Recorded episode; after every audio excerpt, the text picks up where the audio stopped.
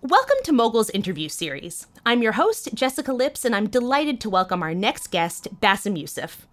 Bassem is a doctor, a surgeon to be exact, who, in the midst of the Egyptian revolution in 2011, created Egypt's first political satire show that went on to become the most popular television program in the country's history. His work on Al Bernameg, or the program in English, led Bassem to be dubbed the Jon Stewart of the Arabic world. Bassem's powerful story is chronicled in the recent documentary film Tickling Giants, and we get to hear it today. Bassem, thanks so much for being here. Thank you so much for having me. Of course. So I want to get to know you and really to start at the very beginning. So, where were you born? I was born in Cairo, born and raised. Were you funny as a kid? Was just like eh, a regular dude, you know. I had my jokes, but I'm not exceptionally funny. I mean, nobody thought that I would have my own TV show, including me. So you said you didn't think you would have your own TV show, but did you ever have dreams of doing something with comedy? Everybody has a dream to be a rock star and a TV person, right? It's like everybody uh, first dream is to become Superman or a firefighter, right? I guess so. So in fact, were those yours? Yeah, I would like to be on TV. Like everybody wants to be famous, right? But the fact that it happens, this is really entirely different. Yet you studied medicine? How'd that come up? In Egypt, you go straight to medicine for seven years after high school. We don't have pre med like here. So we went to medicine, and then I specialized in heart surgery, and then practiced for 12 years. And then the revolution came, and then I did my videos, and it caught fire and uh, the rest is history. So here you are, you're a heart surgeon, and you just said you had been practicing for 12 years. So what led you to want to start doing the videos? How did all that come up? Well, I was doing the video on the side on YouTube, and the reason I did it is that there was a kind of discrepancy between what's happening in reality and what's happening on the media, because the state-run media was just like brainwashing people and spreading the infamous fake news and telling everybody that those people in the streets were operatives and spies. And I kind of used their videos against them and showed the hypocrisy of the media. I didn't think uh, much about it. I thought like you know maybe ten thousand people will watch the videos, and then it ended up having five million people watching. It's amazing. It blew up from there, yeah. And you started doing these videos in your home on the side, and then how did a network come about? How did you get to TV? A few weeks into the videos, I started to have offers from different TV networks and then it ended up having a deal for one year for a pre-recorded TV show. And then after that one year, I wanted to have a live show with live audience uh, which at that time was something that nobody comprehended. It was something that was just not done in the Middle East. And I pushed for it and ended up having my show. So it's kind of like one thing led to another, really. And for people that haven't yet seen this film, Tickling Giants, or aren't yet familiar with you and your work, could you walk us through what happened during the TV show, some of the opposition that you faced from the government, and some of your experiences? Can you kind of take us through the timeline? I did what political satirists do make fun of media and authority. But the Islamic Authority, when they came to power, had a warrant for my arrest. I was interrogated was harassed, but I continued doing it. And then the military came over and did a military coup, and then I make fun of them. And then I was again harassed, persecuted, and ended up having my show uh, uh, killed twice. And at the end of the day, I had to escape because I was just like too close to be even being arrested or uh, put on a no-fly list. And then at the end of the day, I had to leave it shows like how humor and political satire can easily get under the skin of dictators and authoritarian regimes. And it's kind of resonated with what I see here of how the president gets very offended and gets all riled up when somebody makes fun of him. So we had that, but on steroids, and it became pretty much unsafe for the show to continue, so I had to leave. So you said that during the course of the show, and, and how long was it on, by the way? How many seasons did three you have? Years. Three years. And you said that during the course of the three years, you were harassed, and that ultimately one of the networks canceled your show and then you went back. So, could you talk to us about what it was like being harassed and why you decided to continue and how you got the strength to continue and even got the strength to then go back and go to another station and do it all again? That's amazing. Well, harassment takes many forms. Part of it is the cyberbullying, not just by regular people, but by authority sponsored bots whether under the Islamist or whether under the military. And then you have the media. Imagine yourself being the main issue or the headline of every single talk show for three years. I'm always on the news. Always people have something to say about my show, accusing me of all kinds of things. Being an infidel, being gay, being a secret Zionist, a secret uh, American spy, uh, someone who's being paid from abroad, all kinds of stuff.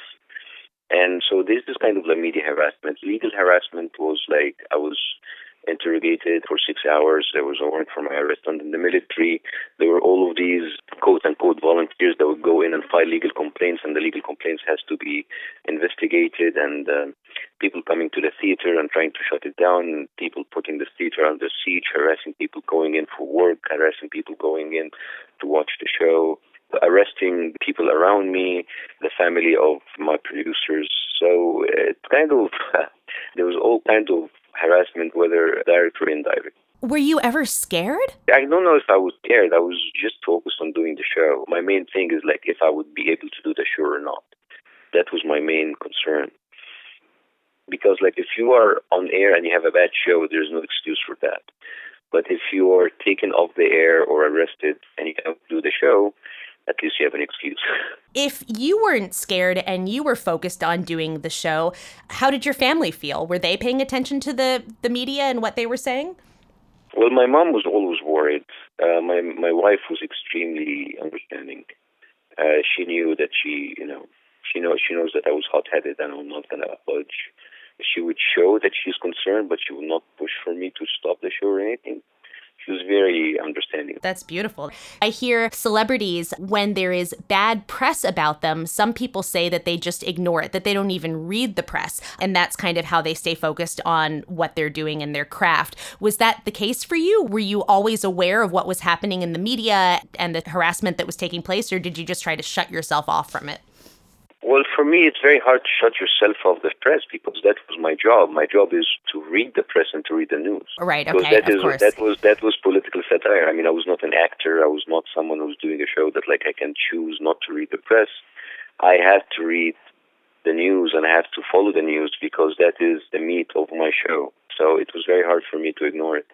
Wow, so that makes you all the more brave. So then you said there was a point where you had to flee the country. Um, so could you tell us a little bit more about that and how that came up? At a certain point, there was a dispute between me and the channel that stopped my show, and we went to arbitration. And out of nowhere, they won the case, which is absolutely weird for them to win a case, who would stop the show. And not just that, the verdict came it was a very bizarre verdict that was never seen in Egyptian uh, arbitration history, which is like they they slam you with a hundred million pounds of a fine, and that was very unheard of. My lawyer said this is a made-up case, and they will just use this to put you in jail or to prevent you from traveling. When you have a totalitarian regime who has been having experience in oppressing people, they will never put you in jail because of freedom of expression. They will find something as an excuse, like taxes, for example. So there's a very famous football player, football player as in soccer.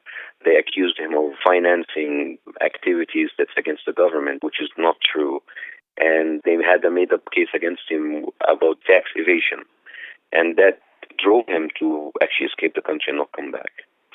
So there was all of these tools that they can use in order to put you down, put you in jail, prevent you from traveling.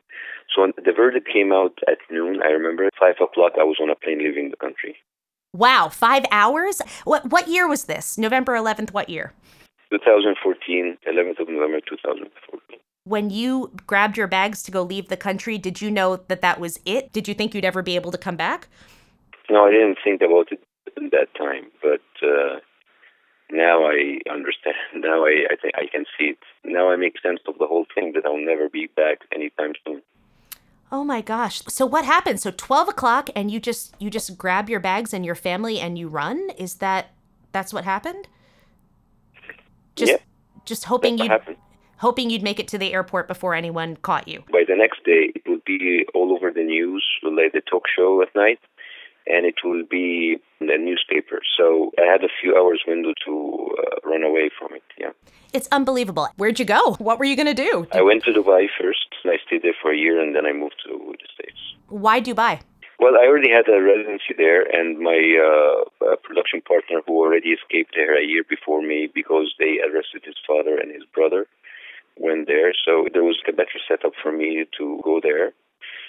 And then I found out that like staying in the Middle East will be counterproductive, and I just left. Mm. And you said that then you went to LA. What was the decision for that? Well, I mean, I wanted to continue working in media, and in the United States, you either go to New York or LA, right? And uh, uh, LA has better weather, so that was it. so, what'd you do when you got to LA? I managed to get an agent and managers, and I already had connections with Fusion TV, and I started doing this show called Democracy Handbook.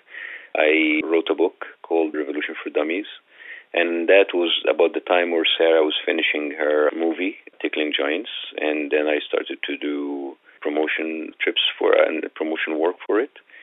And right now I'm working with Larry Wilmore on uh, writing a pilot for ABC hoping that it will be picked up as a series. Um, so we'll never know, right? Right, right. So let's talk about a few of those things. One is you just mentioned Sarah, and by Sarah, I think you mean Sarah Taxler, who is the director of Tickling Giants. This movie is just incredible. Could you tell us a little bit about how it came up? How did Sarah find you? I was visiting the offices of The Daily Show in 2012 and at that time, I didn't know Sarah or anything, but I was visiting there. That was the time when I wanted to do the live show version of the show. And Sarah met me and found my story interesting and asked me if I don't mind to be the subject of our documentary. And I said yes. Was the experience any different having the documentary film going on simultaneously while you were doing the show? Not really. I mean, we were having uh, crews coming in to shoot. I mean, we had 60 Minutes, we had BBC, we had Reuters.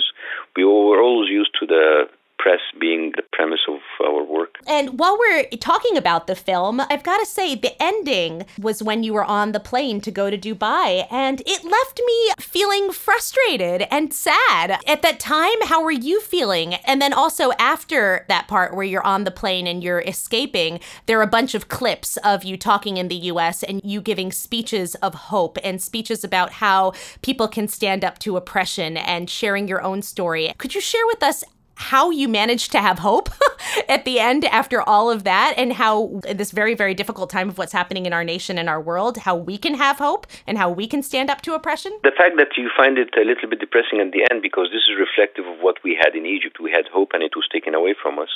But there's always hope because if you read history regimes like these are not sustainable.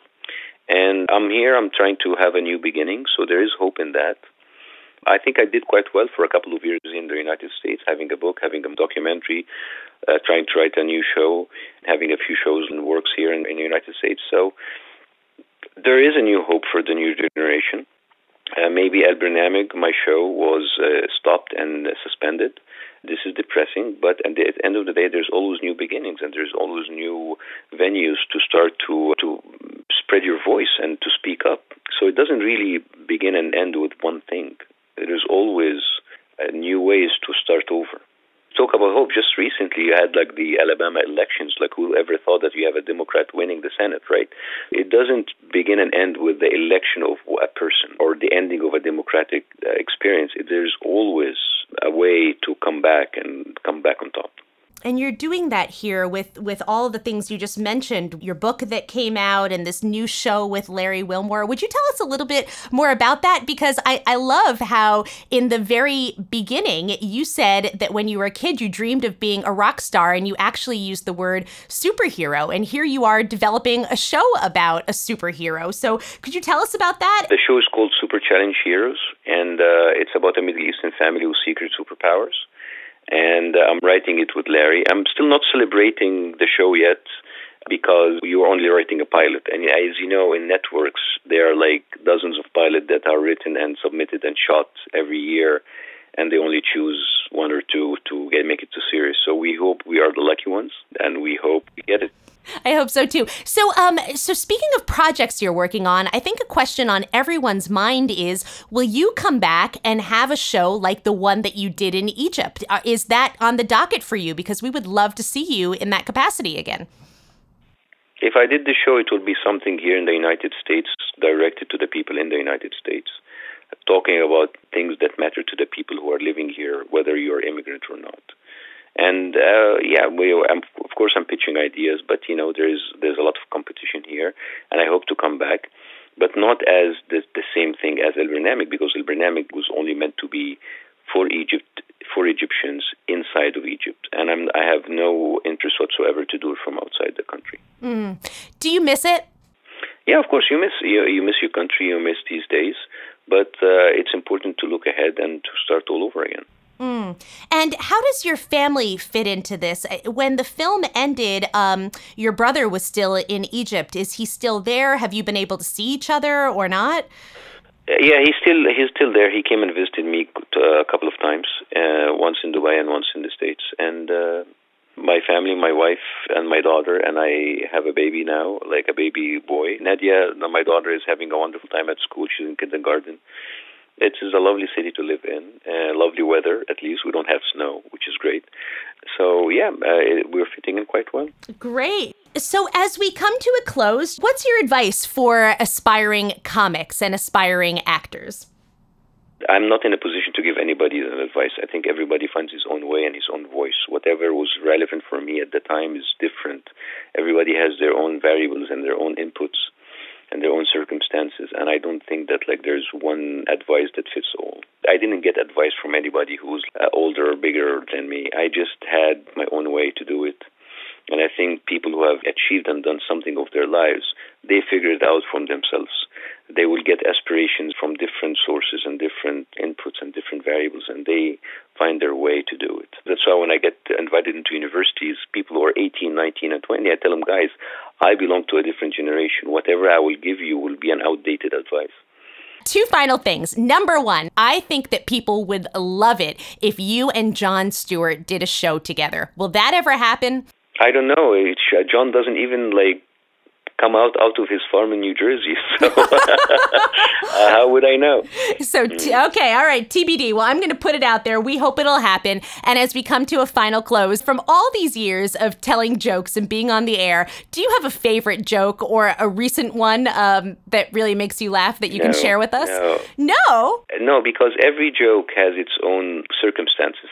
And since you're mentioning Jon Stewart, Jon Stewart always said political satire is like a potato salad or an egg salad sandwich. It has the shelf life of an egg salad sandwich. It is relevant at a certain point, at a certain mood.